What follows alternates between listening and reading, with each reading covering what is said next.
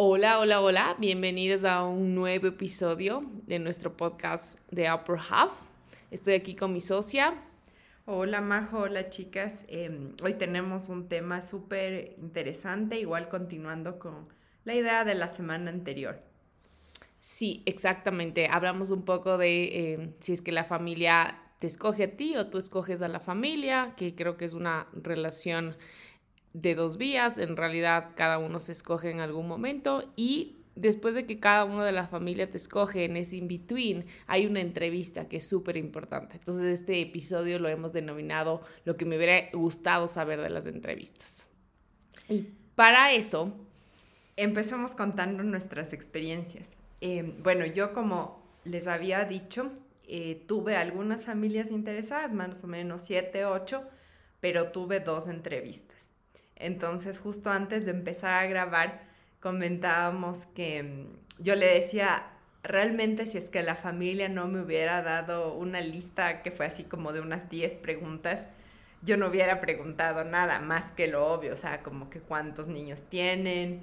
Em, yo la única pregunta que sí tenía como pensada y es porque yo había participado en anteriormente en el programa de de Summer, bueno, no es el de Summer Camp, son el de Work and Travel, em, que es en vacaciones de la universidad. Entonces, bueno, lo único que hubiera preguntado por eso era sobre el transporte, porque lo que sí me había dado cuenta es que si no estás dentro de una ciudad, es muy difícil que te movilices, o sea, puedes caminar dentro de tu barrio tranquilamente, pero si ya quieres irte a una tienda, o sea, sí es un poco lejano necesitas un medio de transporte. Entonces, lo único que yo sí hubiera, o sea, sí tenía pensado preguntar en entrevista es sobre los medios de transporte que había. De hecho, yo ni siquiera pensaba en manejar. A mí, por suerte, eh, me dieron un auto para que lo pueda usar yo, eh, no con los niños, sino para las cosas que yo quería hacer. Pero si ellos no me hubieran dado eso, tampoco. O sea, yo solo me acuerdo que les pregunté qué medios de transporte hay, entonces me dijeron, sí, hay una línea de bus que pasa en la esquina de la casa. Y que claro, después ya viviendo esa línea de bus pasaba, eh, creo que de lunes a viernes en dos horarios, o sea, en la mañana y luego en la tarde, y fines de semana nada. Entonces obviamente ni siquiera me hubiera servido, o sea, jamás cogí ese bus.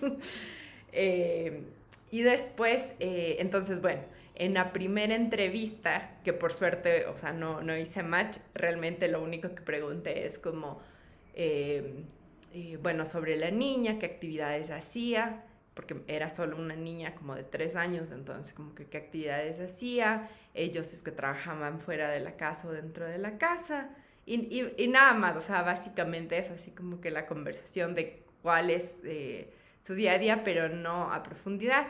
En cambio, con la segunda familia con la que tuve entrevistas, que fue con la que hice match y con la que fui la au pair, ellos, como les decía, eh, la primera entrevista, o sea, bueno, obviamente solo conversábamos como que sí, tus gustos, etcétera, etcétera. Y después de esa me acuerdo que me escribieron enseguida un email y me dijeron, eh, queríamos hacerte estas preguntas.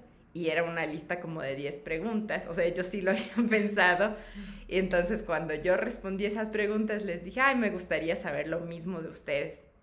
Eh, y ahí, por ejemplo, era esto de eh, las tareas de la casa, cómo se dividen, me pareció muy importante. También me preguntaban sobre la alimentación, que yo en esa época este, había empezado a ser vegetariana. Entonces yo de hecho tampoco ni ah. siquiera les había comentado, porque es algo como que yo siempre tenía en la mente que quería intentar ser vegetariana. Y más bien fue cuando fui allá que, que dije, esta es la oportunidad. Y, y, y, a la final, digamos, un poco ellos se acoplaron a eso. Entonces, eh, bueno, ahí me di cuenta igual que era importante preguntar sobre la comida.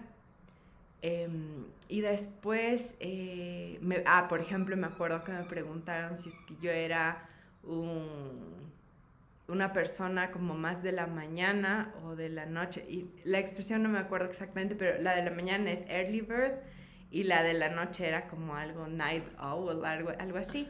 Entonces me acuerdo que, bueno, ahí primero que aprendí como que, que se referían y también obviamente que sí era importante, ¿no? Porque en mi caso yo iba a cuidar dos niños pequeños Entonces, y estos, eh, los, mis host eh, parents eran doctores.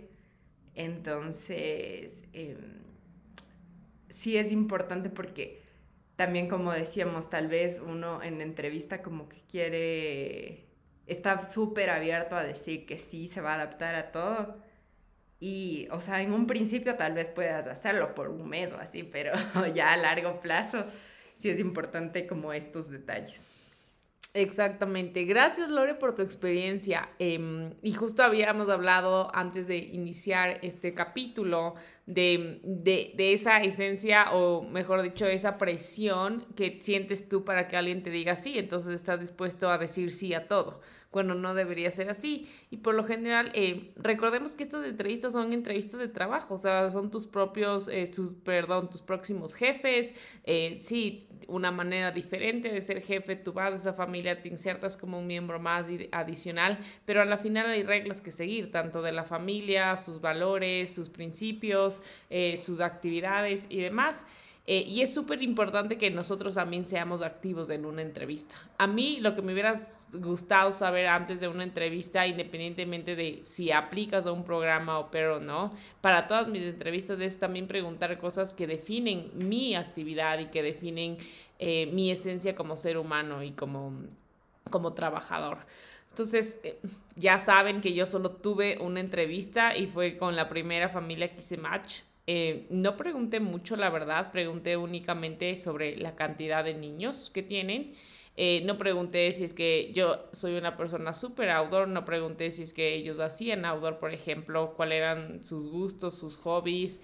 Em, no pregunté qué tan grande era, no sé, el espacio en el que iba a estar yo. Sabía que podía ser pequeño por, porque es Nueva York y en Nueva York todo el mundo sabe que todo es pequeño, eh, es decir, como las casas son pequeñas, tus cuartos son pequeños, eh, pero tampoco pregunté como por ejemplo un tema de sus actividades, de sus rutinas diarias con los niños, si es que les leen todos los días, en la mañana y en la noche, quién se encarga de eso, eh, si yo empezaba a trabajar a las 7 de la mañana, quién se encargaba de despertar a sus niños, si eran ellos, que fue cosas que se fueron dando eh, en el camino mientras trabajábamos y demás.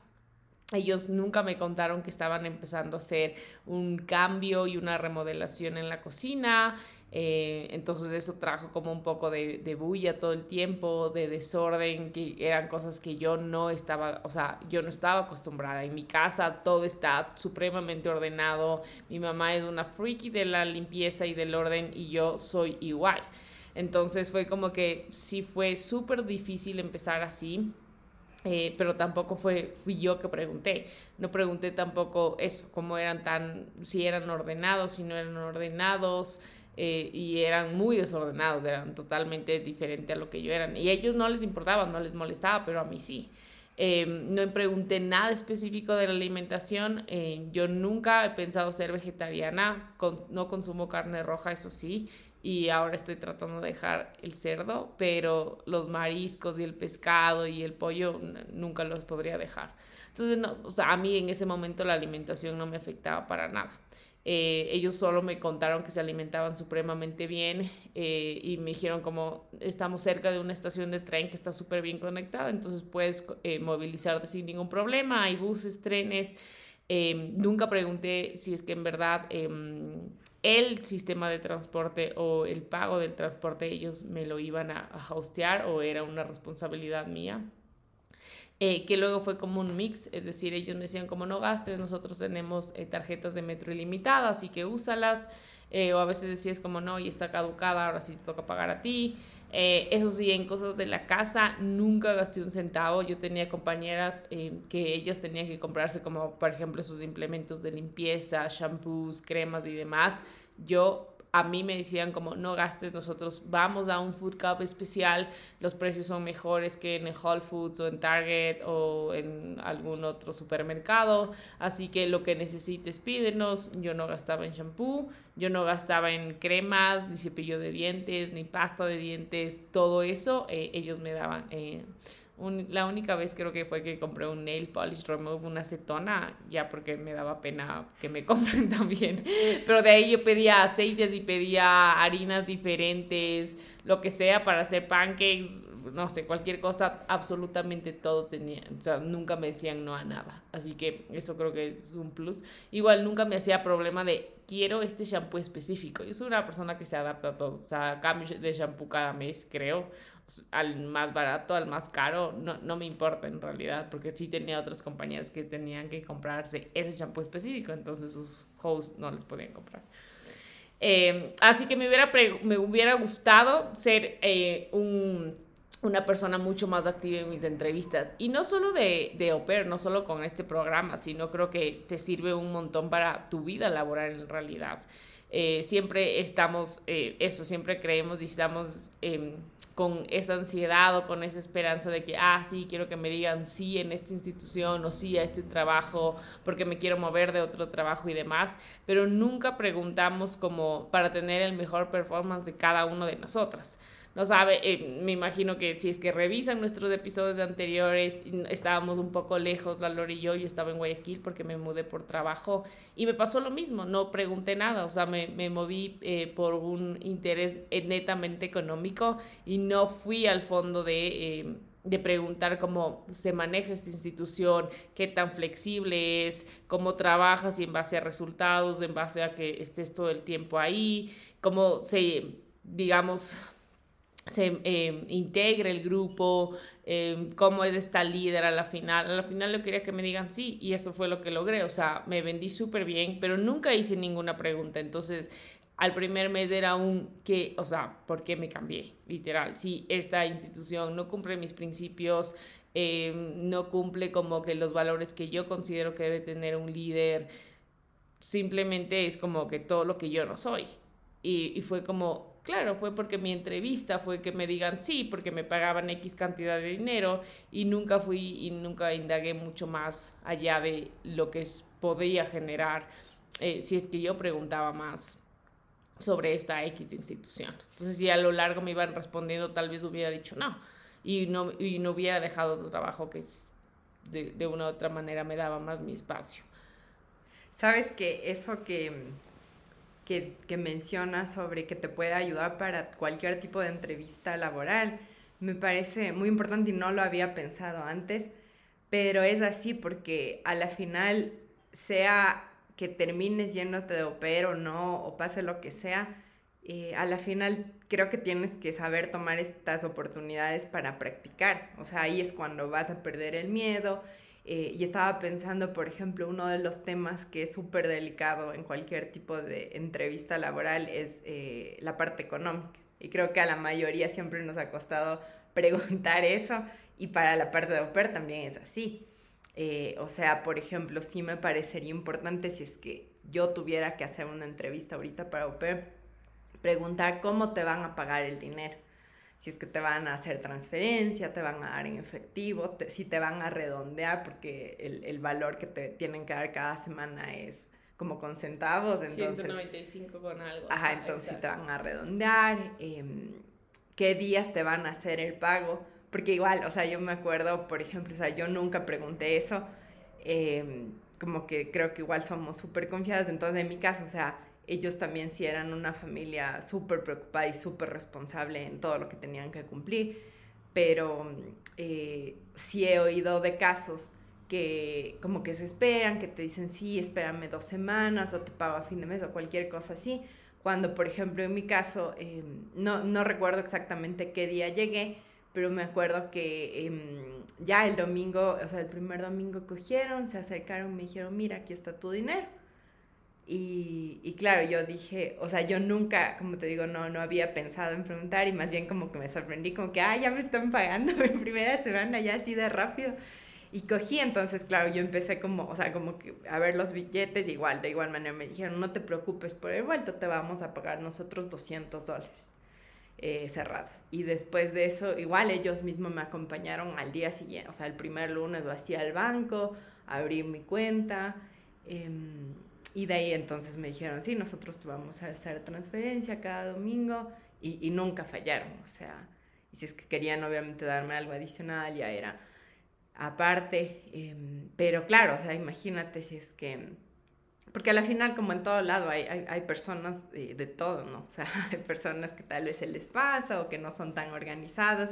Y si es que tú no estás atrás, no sabes cómo van a funcionar las cosas, eh, a veces uno, tal vez por el carácter de, o la manera que tenemos un poco de ser en Latinoamérica, tal vez te quedas ahí como que calladita, esperando así, ya te han de dar.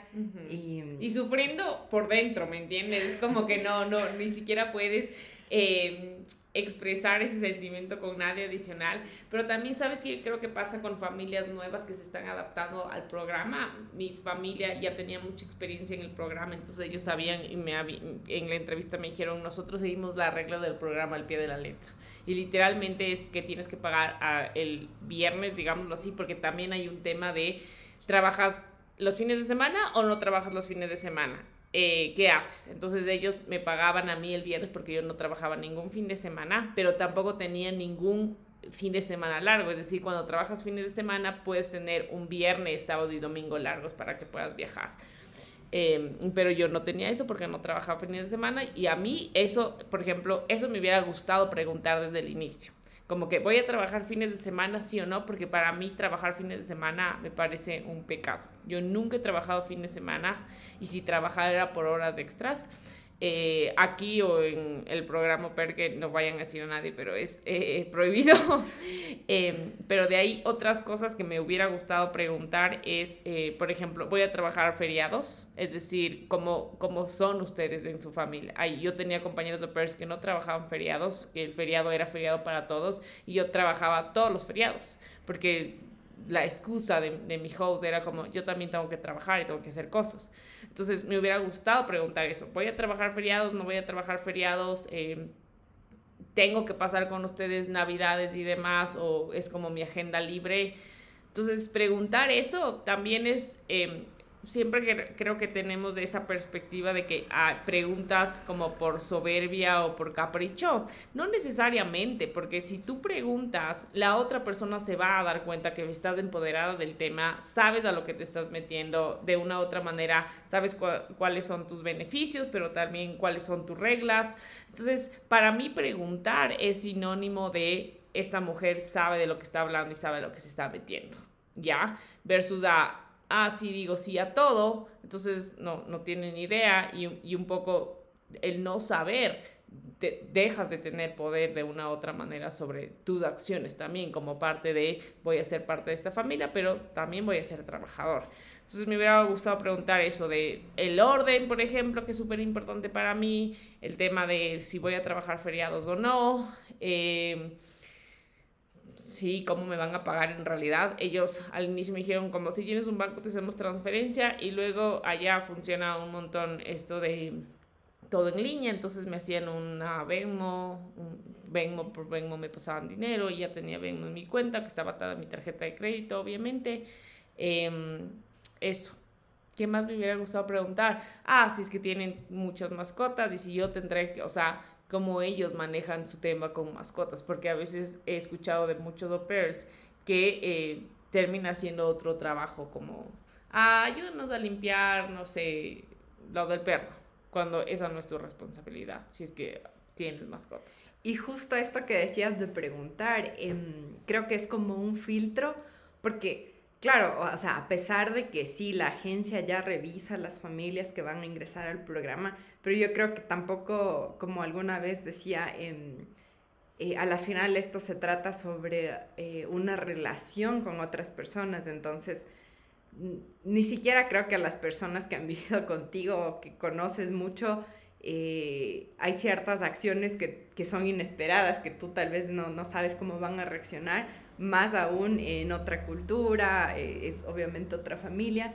Em, y, creo que sí pueden haber familias que tal vez tienen esta tendencia a aprovecharse del trabajo de la persona que va a ir. Obviamente tú estás allá sola, si es que no si es que te notan que no estás tan informada, que no sabes exactamente a lo que va a hacer, pues pueden haber familias que se abusen de eso y que te pongan a hacer otras actividades o se acostumbran, o sea, a veces uno, ponte yo que se pones, eh, pones a lavar los platos, así una vez.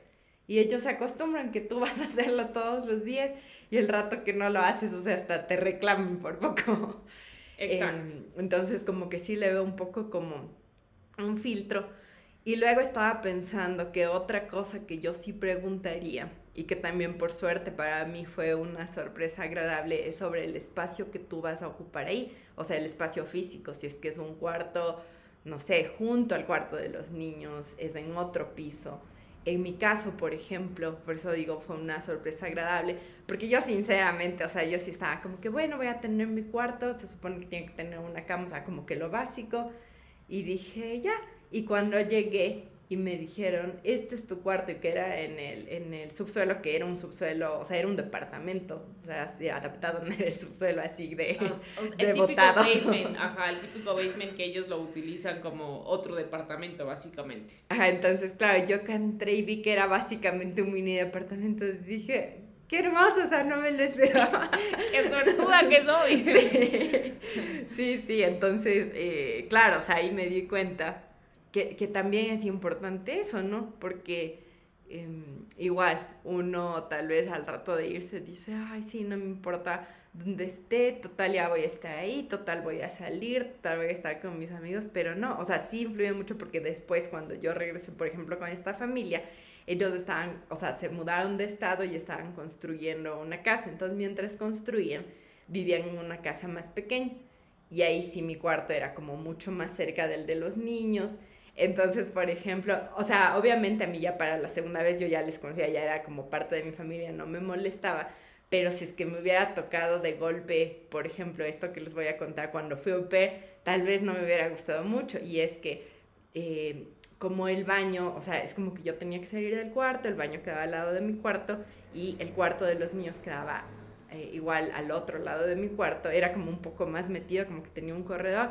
pero bueno, la cuestión es que cuando yo iba al baño, los niños como obviamente ya eran pegados a mí, venían y estaban esperando afuera de la puerta del baño. O sea, creo que literal como les pasa a muchas mamás así. Entonces, pero era literal y me empezaban a golpear y así. Entonces, que me hubiera tocado de golpe, pero o sea, en mi primer año vivir eso, sí hubiera sido muy incómodo. O sea, de hecho yo, por ejemplo, yo antes de irme de au yo no podía dormir en otra cama, no podía usar otro baño. O sea, para mí era impensable. ¡Ah, No sabía eso de ti, Lore. Em, pero ¿sabes qué? Yo creo que igual un poco cuando escuchas a la familia de su background y demás, yo jamás me hubiera, o sea, ya desde la primera entrevista y la localización donde estaba mi familia, que era en Nueva York, sabía que yo no iba a tener nada grande. O sea, ya desde ahí yo sabía que no iba a tener nada grande y más aún lo reafirmé cuando tuvimos la entrevista y me dijeron vivimos en un departamento y demás, que tiene sus cosas buenas y sus cosas malas. Eh, yo estaba al lado del cuarto de mis niños, eh, pero mis niños no dormían en su cuarto, mis niños dormían en el cuarto de sus papás. Sin embargo, como es un departamento súper chiquito, yo podía escuchar absolutamente todo. O sea, si mi niña lloraba a la medianoche, yo ya había, yo ya podía escuchar eso. Pero eh, tiene sus otras ventajas. Teníamos Dorman, entonces todos los paquetes que compras y demás te llegan, todo te guardan, están súper pendientes de ti. Había gimnasio abajo de mi casa, había un rooftop arriba. Entonces, bueno, se, se equilibra un poco, pero en algún momento sí llega a ser súper asfixiante como estar muy cerca de, de, de, tus niños y de tus hosts. Porque a la final yo tenía mi espacio y mi cuarto, pero era dentro de ese cuarto, de ese cajita chiquita de departamento que se oía prácticamente todo. Entonces, ah, y, a la y al inicio, cuando estaban haciendo esto remodel esta remodelación en la cocina y en el baño, yo ocupaba el baño de ellos, porque no había otro. Y eso fue como tres semanas. Entonces fue como, a mí no me molestaba en realidad, pero sabía que era por tres semanas. Si hubiera sido por todo un año, tal vez hubiera sido invivible, creo yo. Pero yo soy una persona que es muy resiliente y que se acopla muchísimo a todo.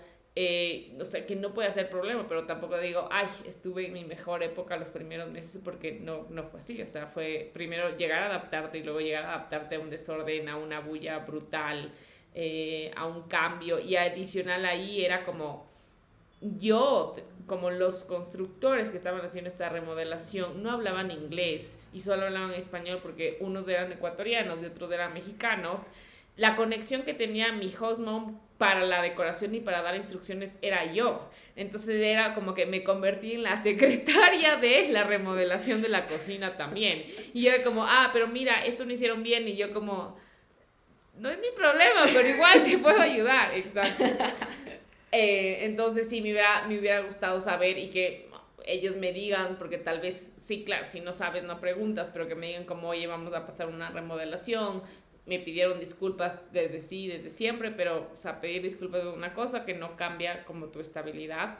Eh, y eso, para mí, por ejemplo, preguntar y viene atado a prepararse. Entonces, si tú no te preparas para una entrevista, la entrevista no va a salir bien. Hay personas que manejan el inglés muchísimo mejor, les sale mucho más fluido. Hay personas que tal vez su gramática y su ortografía está perfecta eh, y su pronunciación o, no sé, su habilidad para hacer una conversación eh, no es mala, pero está dormida porque no siempre practicas.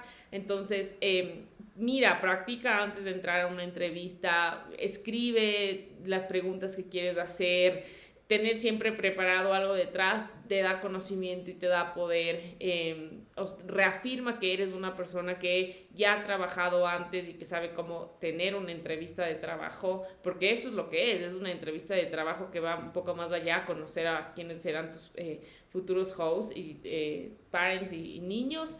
Eh, pero eso, prepárate. Si no te preparas y llegas como que, bueno, vamos a ver qué sale de esta entrevista, creo que desde ahí empezamos mal. Entonces, si te cuesta un poco hacer preguntas, si te cuesta un poco hablar, eh, prepara desde antes. Siéntale a tu hermano, tu mamá, a todos y les escúchame un poco. Eh, no sé, hay muchas plataformas como practicar, para practicar entrevistas, eh, pronunciación y demás, y es que te da un poco de vergüenza saber que, cómo suena tu acento, tu pronunciación, pero la cosa es como, prepárate, o sea, mira qué responsabilidades tú tienes como ver qué responsabilidades te dice el programa que tienes que cumplir, cómo es de esta forma de pagos y demás, y luego mira y pregunta qué es lo que más quieres saber dependiendo de cómo es tu personalidad y cómo tú te sientes mejor trabajando en un entorno. Sí, definitivamente, o sea, no tomes a la ligera em, no solo la entrevista, sino todo el año que vas a vivir allá. Em, y felizmente, o sea, ahora y bueno, desde que nosotros fuimos mismo, pero creo que ahora mucho más tienes la información ahí. Obviamente al principio te llega dónde viven, inclusive creo que hasta casi la dirección exacta. O sea, busca para que tengas una idea de cómo es el vecindario, que si es que es ciudad, eh, si es que es pueblo, si tienes algo cerca, eh, para que un poco te des cuenta de las distancias. Em, tampoco renuncies como completamente a tu forma de vida, si es que yo que sé, eres súper deportista o algo así, busca qué opciones tienes allá, si es que hay gimnasio cerca, lo que sea. Eh, igual para eso obviamente es importante los horarios, cómo van a manejar la familia, si te van a estar ocupando yo que sé tres horas en la mañana, después tres horas en la tarde cuándo van a ser tus tiempos libres. Lo que decía la Majo sobre eh, los fines de semana, igual añadiría, las vacaciones, tú más o menos ya proyectate, o sea, si tú ahorita no sepas exactamente cuándo quieres las vacaciones, pero más o menos, o sea, date una idea si es que tú quieres, no sé, regresa acá a, tu país eh, en alguna época en especial, o si es que eh, más bien quieres viajar allá. Eh, para que les comentes todo eso desde el principio, porque a veces con algunas familias, y no necesariamente por ser malas ni abusivas, sino que por su forma de, de, organización, la forma de vida que ellos también tienen, tal vez a veces no te puedan dar las concesiones el rato que tú ya estás allá. Entonces, para evitarte todo eso, eh, toma justamente la entrevista como un filtro para eh, que ellos vean que tú sabes exactamente lo que vas a hacer y también que que tú, este, o sea, que, te importe el programa eh, y, que, y, que tú también no te perjudiques, ¿no? Obviamente eh, no tengas este apuro de que, de que sí, que me digan que sí ya, eh, porque es un año el que vas a vivir allá.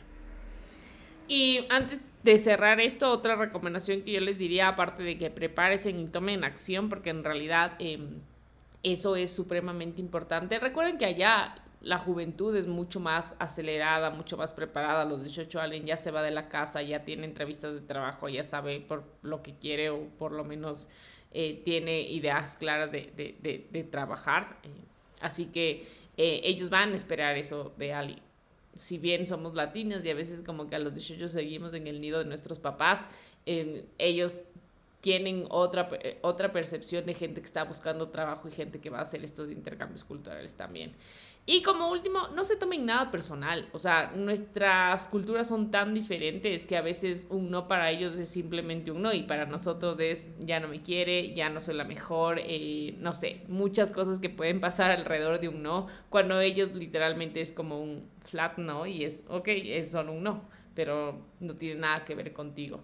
Así que sí, eso, prepárense, lean, eh, escriban las preguntas que quieren. Eh, recuerden que va a ser un año eh, y que prepararse para una entrevista y hacer una buena entrevista y tener una buena entrevista te puede ahorrar dolores de cabeza a lo largo de tu año como un rematch. O sea, simplemente así. Y bueno, esperamos que les sirvan estos consejos. Em, igual queremos saber de ustedes, escríbanos sus dudas, sus comentarios, si es que están ustedes tal vez ya viviendo este proceso, si ya son au pairs, eh, si tienen algo en los que les podamos ayudar. Em, como saben, nuestro objetivo es crear una comunidad y compartir nuestras experiencias. Gracias, nos vemos en el próximo episodio, les mandamos mucho amor, un beso. Chao.